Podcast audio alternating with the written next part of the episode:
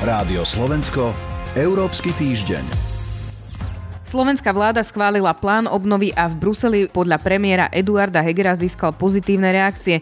Chýbajú v ňom však peniaze pre poľnohospodárov. Čo sa so stratégiou, ako bude Slovensko čerpať peniaze zo záchranného fondu, bude ešte diať a môže sa tiež zmeniť. V prvej časti rozhovoru v Európskom týždne to rozoberiem s analytikom portálu Euraktiv Marianom Koreňom. Dobrý deň. Dobrý deň, prajem. Pekný deň želá aj Sonja Vajsová. Európsky týždeň. Slovenský plán obnovy teda získal pozitívnu odozvu v Bruseli. Čo bude teraz nasledovať?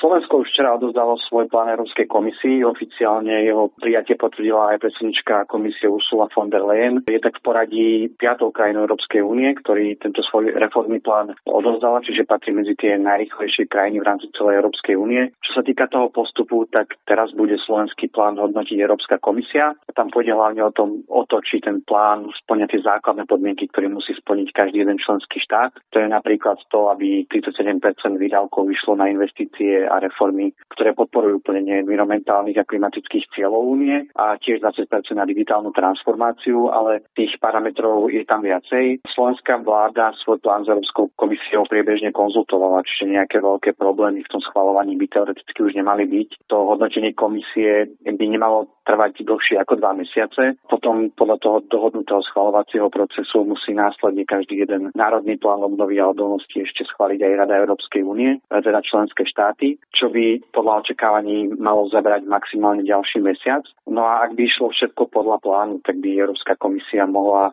členským krajinám posielať prvé platby už v lete, prípadne na jeho konci. V tej úplne prvej fáze by to malo byť 13% tej celkovej alokovanej sumy Čiže v prípade Slovenska by to napríklad znamenalo, že do konca roka by mohlo získať prvých trochu viac ako 850 miliónov eur. O tie peniaze vláda môže žiadať dvakrát ročne, pričom tých, celý ten balík, čo je v prípade Slovenska 6,6 miliardy eur, musí vyčerpať do roku 2026. Ale treba povedať, že to vyplácanie nie je automatické, aby Slovensko k peniazom sa vôbec dostalo, bude musieť splniť to, čo v tom národnom pláne obnovy slúbilo. Tie peniaze sú podmienené plnením reforiem a tak vláda musí čo najskôr, alebo teda prakticky okamžite začať pracovať na týchto reformách.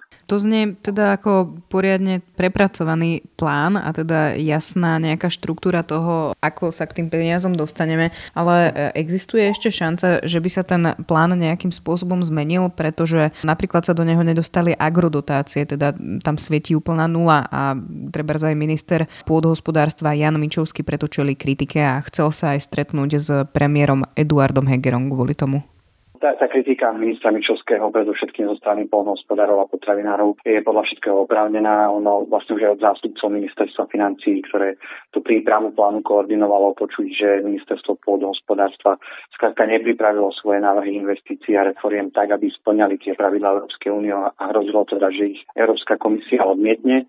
No a na, to, na tú otázku, či sa to ešte môže zmeniť, teda či je ešte šanca, že sa agropotravinárstvo do toho finančného balíka dostane, a to je to, čo aj hovorí pán Mičovský, tak je odpoveď v tejto chvíli celkom jasné nie. Plán obnovy bol schválený vládou a v tej podobe, v akej bol schválený, teda aj bez podpory polnohospodárstva ho bude posudzovať Európska komisia. Do tohto plánu už by nemali pribúdať žiadne nové komponenty alebo žiadne nové investičné priority a už sa možno na ňom budú teoreticky meniť nejaké technické detaily, ktorým bude mať pripomienky Európska komisia. Ale napríklad na budúci rok alebo na nejaké ďalšie obdobie by sa to mohlo zmeniť ešte? Ono by sa to mohlo zmeniť, ale zase by to muselo prejsť celým tým procesom, ktorý, e, ktorého sme boli svetkami teraz, čiže muselo by o tom rokovať vláda, museli by k tomu prebehnúť medzirezortné pripomienkové konanie, rokovania s komisiou.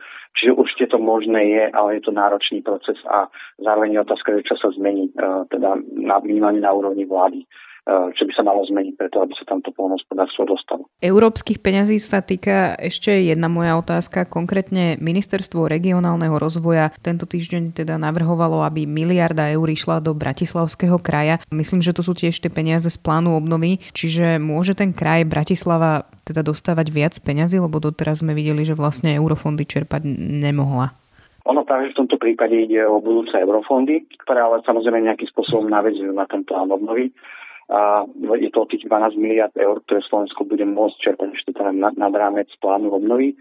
A tam ide o to, že podľa týchto pravidel eurofondových by väčšina týchto peňazí, môžem povedať, že prakticky všetky mali ísť do tých najzaostávajúcich regiónov že z pohľadu Európskej únie vlastne celé Slovensko vznik do Bratislavského kraja. A ono tam ide o to, že eurofondy sa prerozdielujú hlavne na základe ukazovateľa HDP na hlavu, podľa ktorého je región Bratislavy vôbec jeden z najbohatších v celej Európskej únii, čo je určite veľmi skreslený pohľad a, a znamená to, že Bratislava má preto veľmi obmedzené možnosti čerpať eurofondy. A napríklad podľa tohto modelu by v tých nasledujúcich 7 rokoch celý bratislavský kraj mohol z eurofondov čerpať zhruba 20 miliónov eur. No a tie eurofondové pravidla zároveň umožňujú presúvať časť pridelených peňazí z tých chudobnejších do bohatších regiónov a to chce práve ministerka Veronika Remišová využiť na presunutie jednej miliardy eur práve do Bratislavského kraja. A tento krok má svoje opodstatnenie z toho pohľadu, že Bratislava, celý uh, bratislavský kraj má viacero svojich problémov a víziev a často sú veľmi podobné ako v ostatných krajoch. Uh, ale zatiaľ ide len o návrh jedného ministerstva a musí ho schváliť e, celá vláda a potom ešte aj Európska komisia. Toľko Marian Koreň, ďakujem vám za rozhovor. A ďakujem veľmi pekne, pekný deň prajem. Európsky týždeň.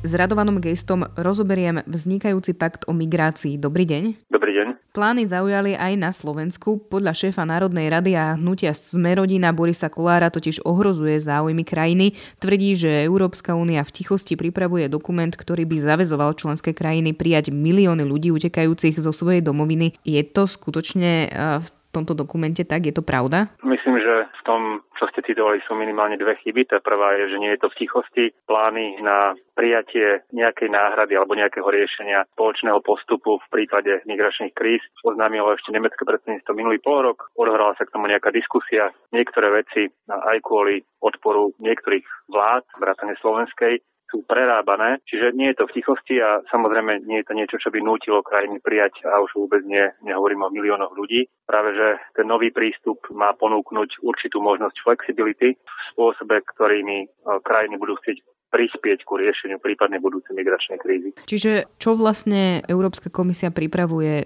Sú to povinné kvóty alebo e, ako ten plán má vyzerať? Nie, nie sú to povinné kvóty. Celý plán samozrejme obsahuje ako keby široké spektrum riešení. Od toho predchádzať migračným krízam, cez efektívne chránenie alebo efektívny manažment európskych hraníc, cez spoločný postup v prípade, ak sa už do Európskej únie dostanú nejaké veľké množstva migrantov, až po politiku návratu. Čiže je to široký dokument. Tá časť, ktorá sa týka, dajme tomu, povedzme, nejakého spoločného znášania bremena v prípade, ak do Európy príde veľké množstvo ľudí, ktorí z rôznych dôvodov utekajú zo svojich domácich krajín, tak tá neobsahuje žiadne povinné kvóty. Obsahuje iba záväzok, že každá krajina prispieje nejakým spôsobom a do istej miery si môže vybrať, akým spôsobom. Zjednodušene povedané, buď to bude prijatie časti týchto ľudí na vybavenie azylovej procedúry, to znamená rozhodnutie o tom, či majú dostať azyl alebo inú formu ochrany. Môže v inom prípade pomôcť napríklad finančne krajinám, kde sa takíto ľudia zhromažďujú, pretože z okolností tieto krajiny sú na hranici Európskej únie. Ten pakt by mal ale teda začať fungovať alebo platiť e, nie teraz, ale až v nejakom nasledujúcom časovom období. Čiže v akej fáze ten pakt je a akého obdobia sa to potom týka? Sme vo fáze diskusí o tom, ako by to malo vyzerať. Európska komisia predstavila svoj návrh, čiže akúkoľvek legislatívu budú musieť schváliť zastupcovia členských krajín aj e, Európskeho parlamentu.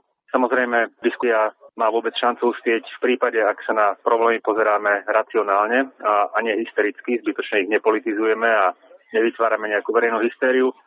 A ja si myslím, že je to už taká obohratá pesnička. A mnohí európsky politici v momente, keď sa dostanú do akýchkoľvek problémov, alebo potrebujú zakryť svoje problémy, alebo potrebujú upozorniť na seba, tak vytiahnu podobnú kontroverznú otázku od roku 2015 je to migrácia. Čiže nie je to nejaká aktuálna Lebo, kríza. Nie je, to, nie je to aktuálne teraz e, top téma v Bruseli, je?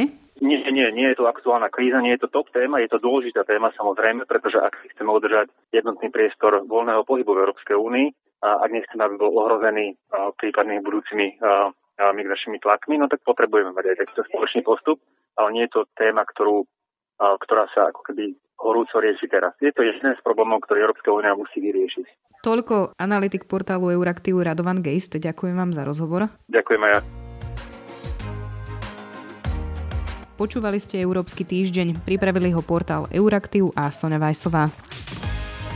Rádio Slovensko, Európsky týždeň.